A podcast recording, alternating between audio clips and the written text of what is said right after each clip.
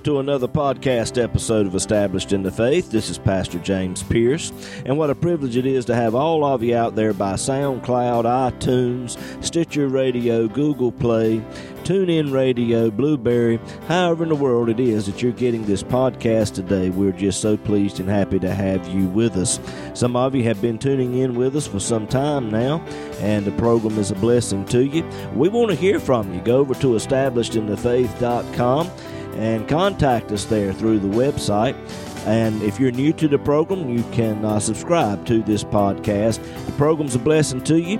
Feel free to share it with others, as I know if it's been a blessing to you, then it'll be a blessing to them as well. well we're going to pick it up today in Revelation chapter 1, dealing with verses 12 through 16. Hope and pray it'll be a blessing to you.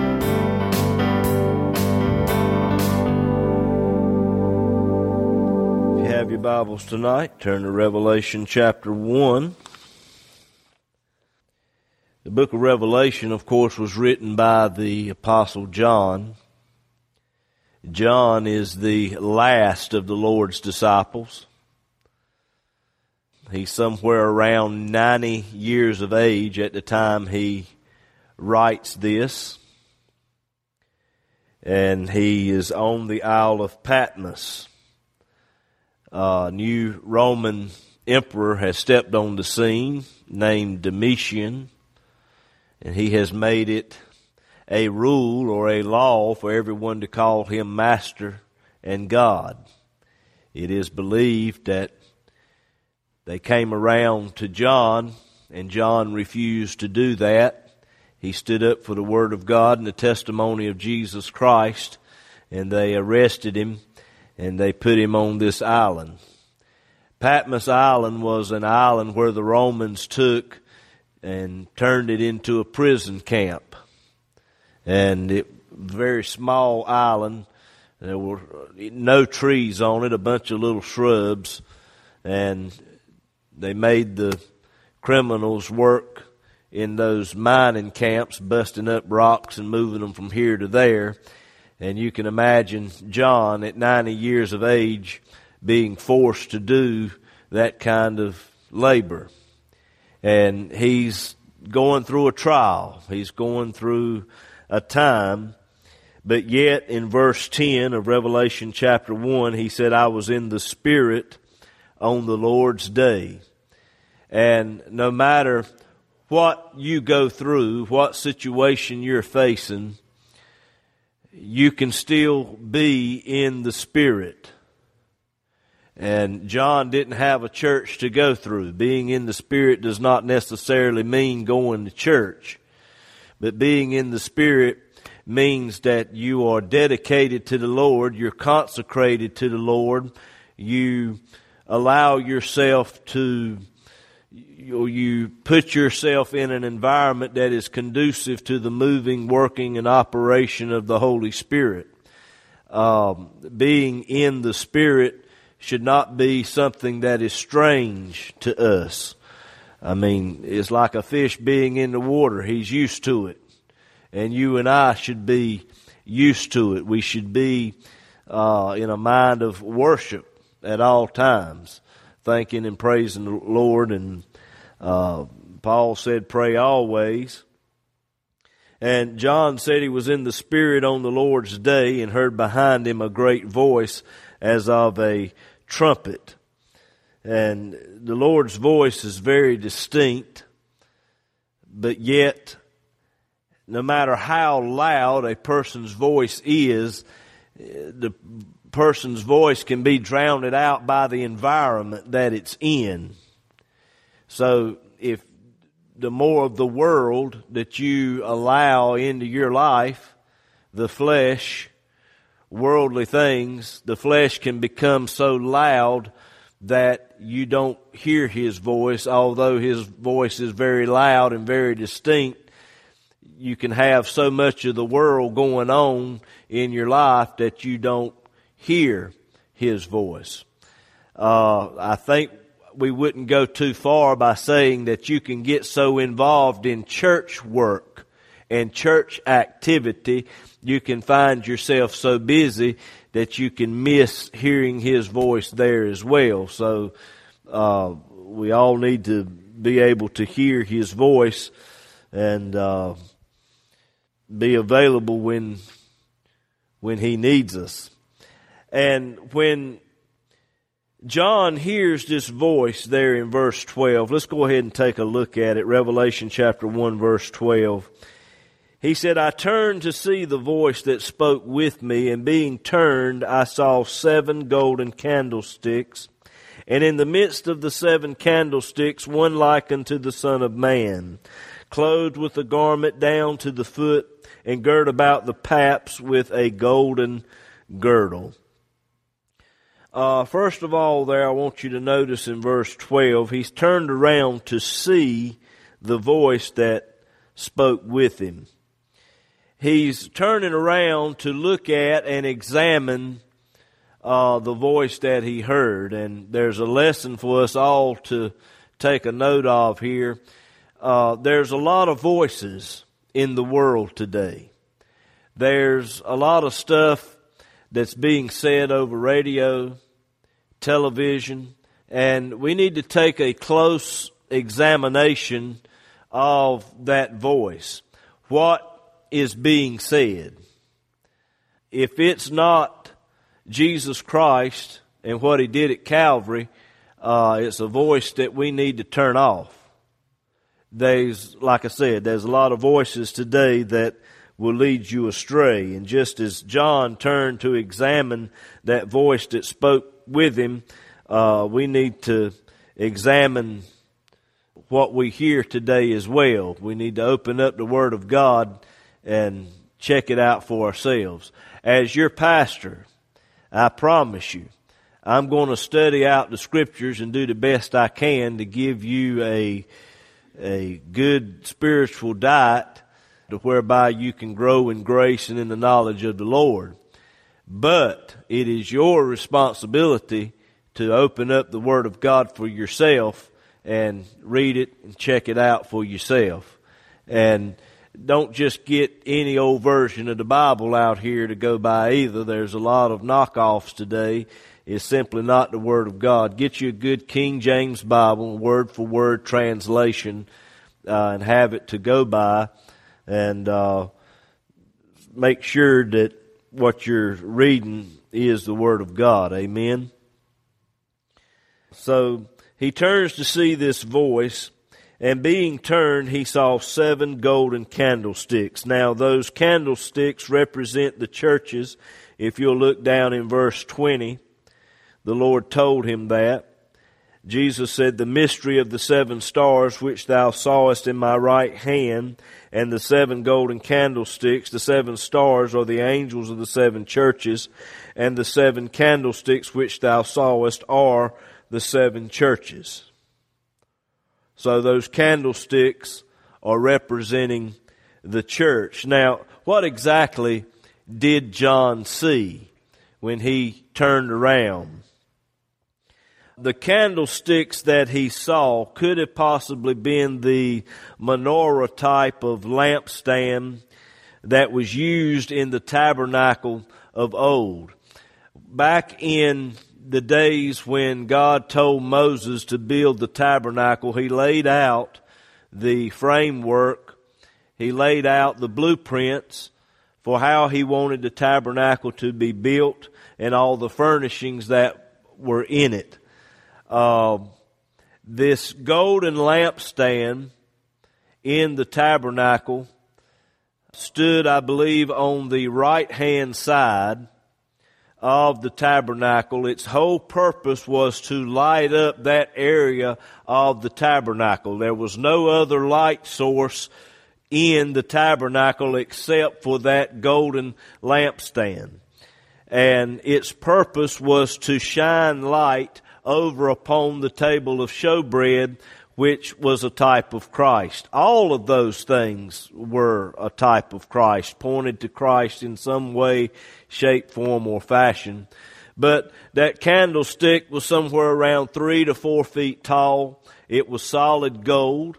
It was beaten out of one solid piece of gold.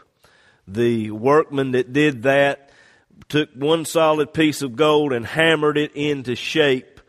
Um, and I'm trying to describe it now. You'd have a shaft in the middle, and you'd have three branches that come out on either side of it. Three branches on this side, three branches on this side, a total of seven uh, places there where a wick would be placed in a bowl of oil, and each one of those would be lit. So if it was that type of lampstand, uh, John saw seven lampstands with seven arms coming out, a total of seven times seven. Uh, but that's that's neither here nor there. But if that was the type of lampstand that he saw, it's called a menorah. And the word menorah means light bearer. And it is a perfect description of the mission and the purpose of the church. That's why Jesus said that these candlesticks uh, represent the church, is symbolic for the church. Jesus said, We're the light of the world. Amen. And I picture this now. I don't know how you picture it. Uh, I've seen some artists' drawings that portrayed possibly what John saw. I believe perhaps these seven golden candlesticks were arranged in a circle. And Christ is seen standing in the center of those candlesticks. He is the centerpiece. He is the focal point if you will. And Jesus Christ is supposed to be the centerpiece and the focal point of the church. There's a church in Wilson. I don't know anything about it. Ain't never been in there before, but they call themselves the Cowboy Church. I know of churches that have been built. They're considered the motorcycle church. I turned flipping through the TV last night. I saw a program called Snake Salvation. Yeah. and these good old boys up in the mountains, they go to church and they believe in picking up the serpent. And the pastor of that church, when the winter time rolls around, he said, I only got two, three snakes and I got to have some more rattlesnakes so we can have church service during the winter months. Now y'all think we have a time growing friendship church now. Imagine if I bring a bunch of rattlesnakes in here to have to handle. Oh, that'll go off real good for homecoming, wouldn't it? The preacher comes out walking down the aisle with a rattlesnake. I bet you y'all shout now, won't you?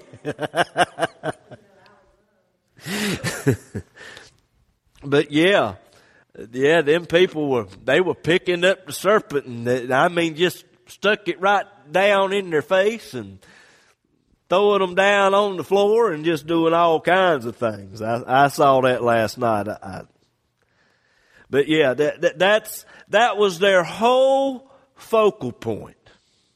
Your faith was not where it's supposed to be because you wouldn't pick up the serpent. But see, there's a lot of people, a lot of churches that have their faith in something else other than Jesus Christ and Him crucified. Our, our denomination, if you're not care, careful, will get carried away with baptism. Or we'll get carried away with our church history.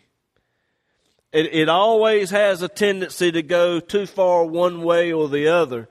But the focal point, the center point of the church is supposed to be Jesus Christ. Not Starbucks coffee. Not a Krispy Kreme donut as you, as you come in the front door.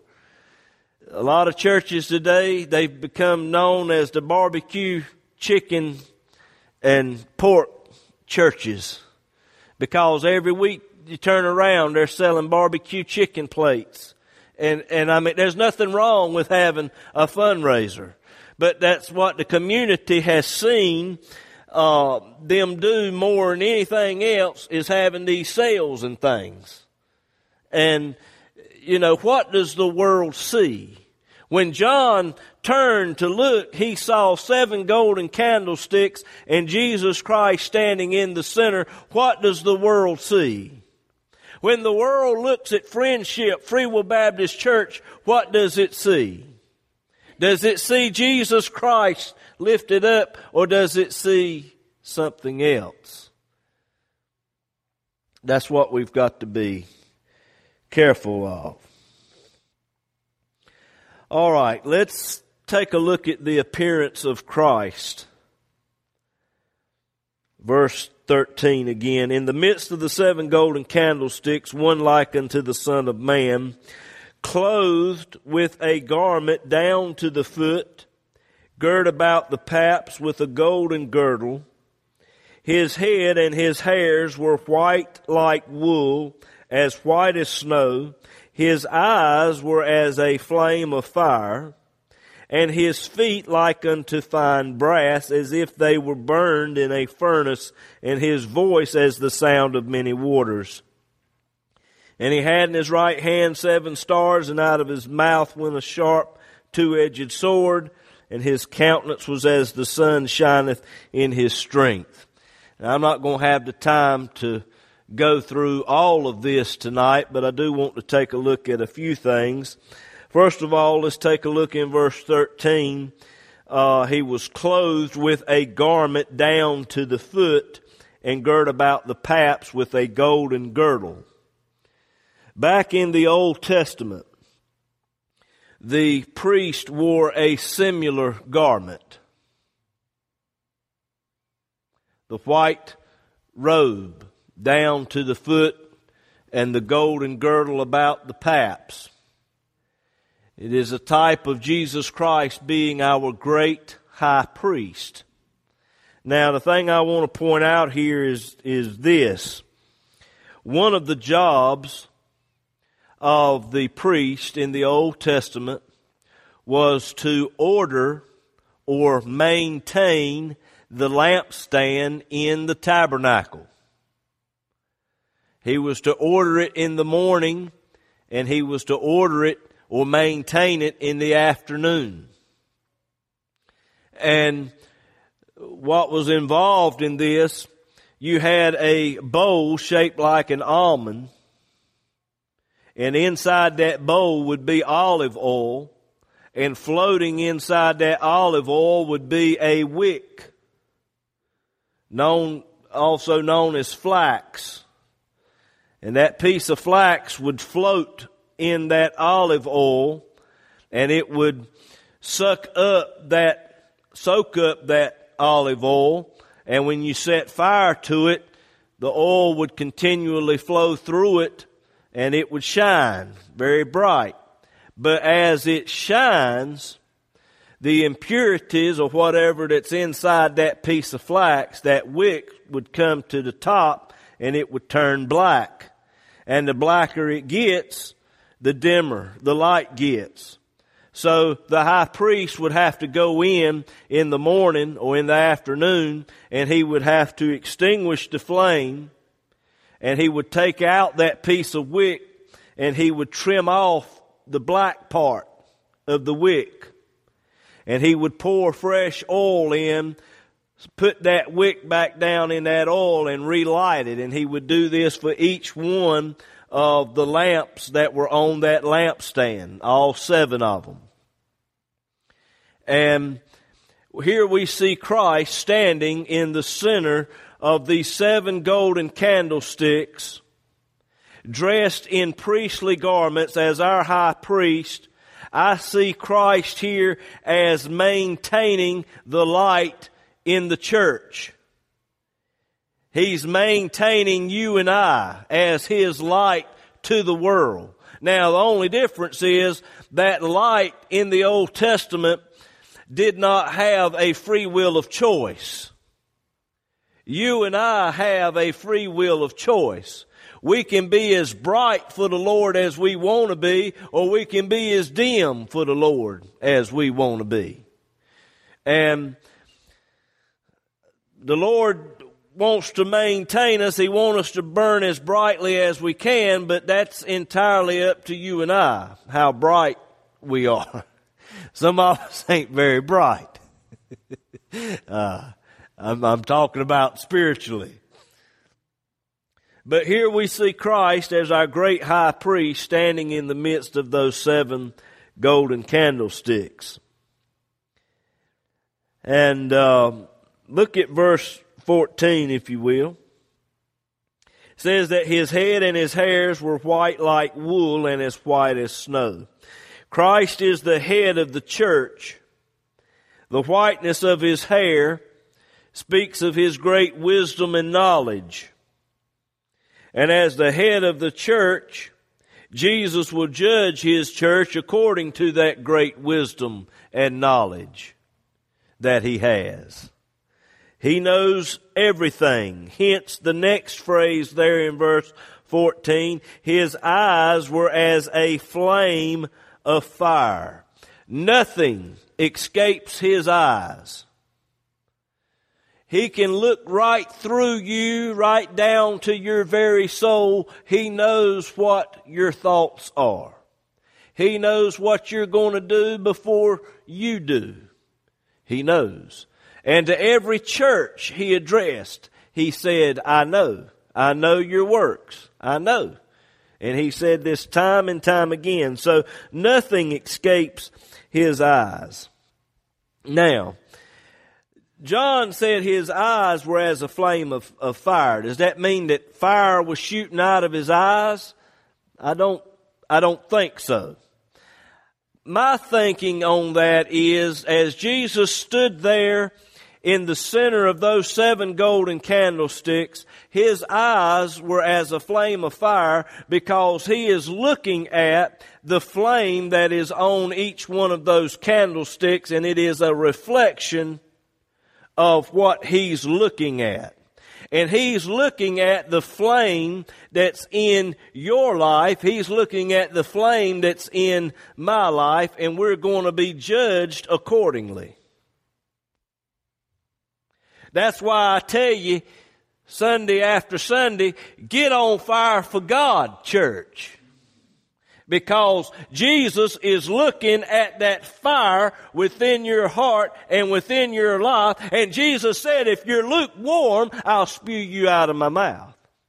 So are you burning as brightly for the Lord as you can? No matter how bright you burn for the Lord, there's always going to be that time when sin comes to the surface and you're going to have to go before the Lord and say, Lord, I failed you today. I have sinned. Lord, trim my wick. Forgive me. And, and go to the Lord and let Him trim that wick and let Him pour some fresh oil. Be filled with God's Spirit. Continually go before the Lord and say, Lord, fill me up with your Spirit so that I can be that light to the world like I ought to be. His eyes were as a flame of fire. It also speaks of judgment. He told the church at Ephesus in Revelation 2 and 5, he said, I will remove your candlestick out of its place. You can take that however you want to take it. That's judgment. All right, verse 15. His feet were like unto fine brass as if they were burned in a furnace. The feet speaks of one's walk. Jesus has been where you and I are at. He has walked in this world. He has been tested. He has been tried. He has been shot at with those fiery temptations of the devil. And he has come through without sin. Flip over, if you will, to Hebrews chapter 4. And I'll show you what I'm talking about.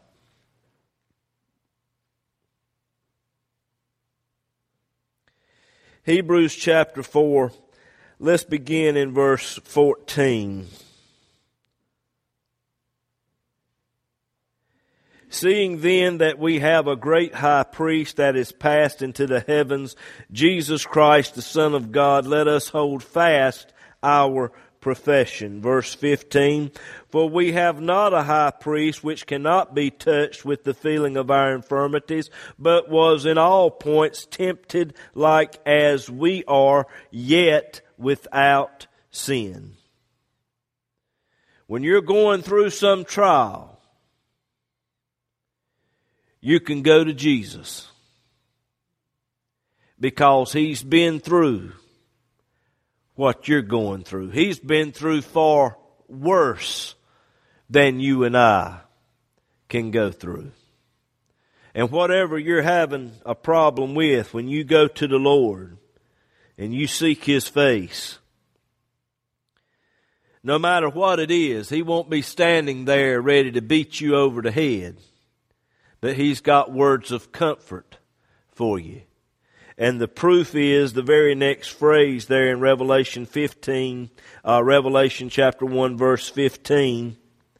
John said his voice was as the sound of many waters.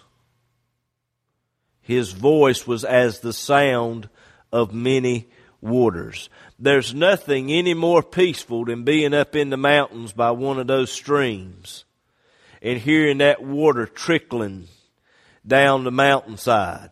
You can just lay there and listen to it and go off to sleep, and his voice was as the sound of many waters, peaceful. And the Lord speaks to you during a trial, during a time when you're really going through something, and He speaks sweet peace to you. And I believe the Lord spoke sweet peace to John when he was on that Isle of Patmos, going through a trial, going through a great tribulation in his life, 90 years old, being forced to work hard labor. No doubt he was going before the Lord, saying, Lord, why am I having to go through this at my age? Lord, I've served you all these years, and now I'm out here on this island having to go through this. Why? Why? And the Lord comes to him in this vision and gives him peace. His voice was as the sound of many waters. Take a look, if you will, move down to verse 17. And when I saw him, I fell at his feet as dead, and he laid his right hand upon me, saying unto me, Fear not, I am the first and the last. I am he that liveth and was dead and behold, I am alive forevermore. Amen. And have the keys of hell and of death. John was going through a great trial. He was going through a great tribulation period there in his life. And the Lord came to him. His voice was as the sound of many waters, very peaceful. And the Lord spoke to him a word that comforted him during that time. And the Lord also gives us a comforting word. But the key is we have to be in the Spirit.